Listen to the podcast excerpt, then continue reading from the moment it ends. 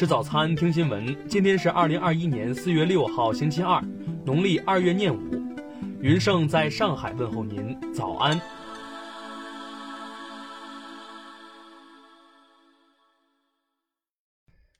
首先来关注头条消息。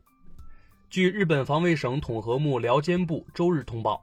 日本海上自卫队于上周六上午八时左右。在日本长崎县男女群岛西南方向四百七十公里海域处，发现包括辽宁舰在内的六艘中国人民解放军海军军舰。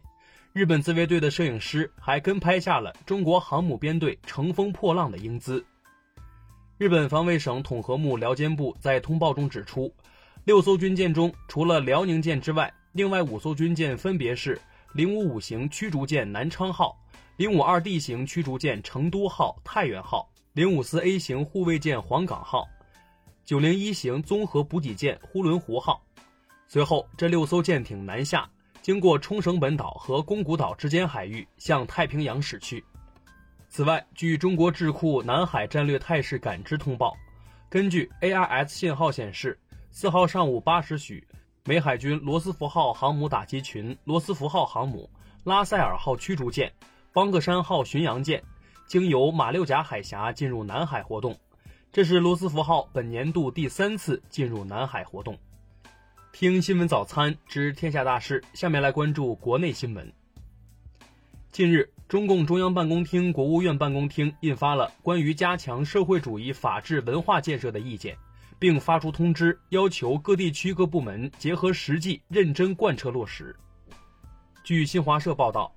六号上午十时。国务院新闻办公室将发布《人类减贫的中国实践白皮书》，并举行新闻发布会。国家铁路集团消息，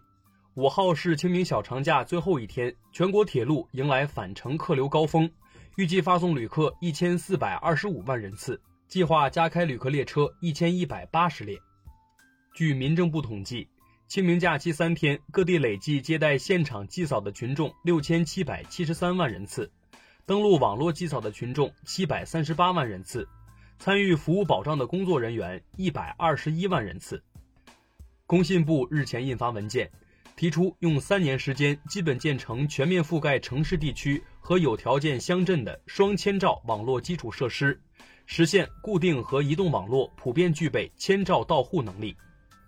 近期，生态环境部公布了三十五个重点建设项目的环保制度落实。和竣工后环保验收工作的检查结果，其中有二十五个项目存在环境违法问题。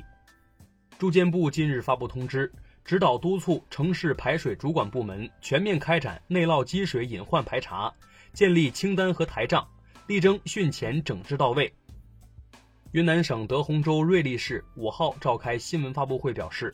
从六号八时起，对瑞丽市城区进行第二轮全员核酸检测。下面来关注国际新闻。当地时间四号，上万名示威者在美国纽约市举行大规模集会和游行，要求政府采取措施打击针对亚裔的种族歧视和仇恨犯罪，并呼吁亚裔团结起来捍卫自身权益。乌克兰多位高官四号表示，全面加入北约仍是乌克兰的战略重点。这不仅将加强本国军事建设，且将强化该联盟军事力量。朝中社四号发文谴责日本高中教材歪曲侵略历史，文章称这是向后代灌输军国主义思想、实现大东亚共荣圈旧梦的阴险伎俩。老挝首都万象四号发生游艇倾覆事故，造成八人死亡。一名目击者称，这起事故的伤亡人员中可能包括老挝前国家主席朱玛丽塞亚贡。缅甸民盟中央执行委员会三号发表声明。宣布废除缅甸2008年宪法，并将与缅甸各政治力量合作，为了缅甸更好的未来而努力。韩国统一部五号表示，计划在全国增设六至七处视频团聚场地，为韩朝离散家属无接触团聚提供方便。越南第十四届国会第十一次会议当地时间五号选举阮春福为新一任国家主席，选举范明正为新一任政府总理。据外媒报道，诺贝尔经济学奖得主、欧洲货币联盟的理论构建者之一罗伯特·蒙代尔四号上午在意大利去世，享年八十八岁。下面来关注社会民生新闻。近日，泰山酒店价高，游客挤厕所过夜，引起社会关注。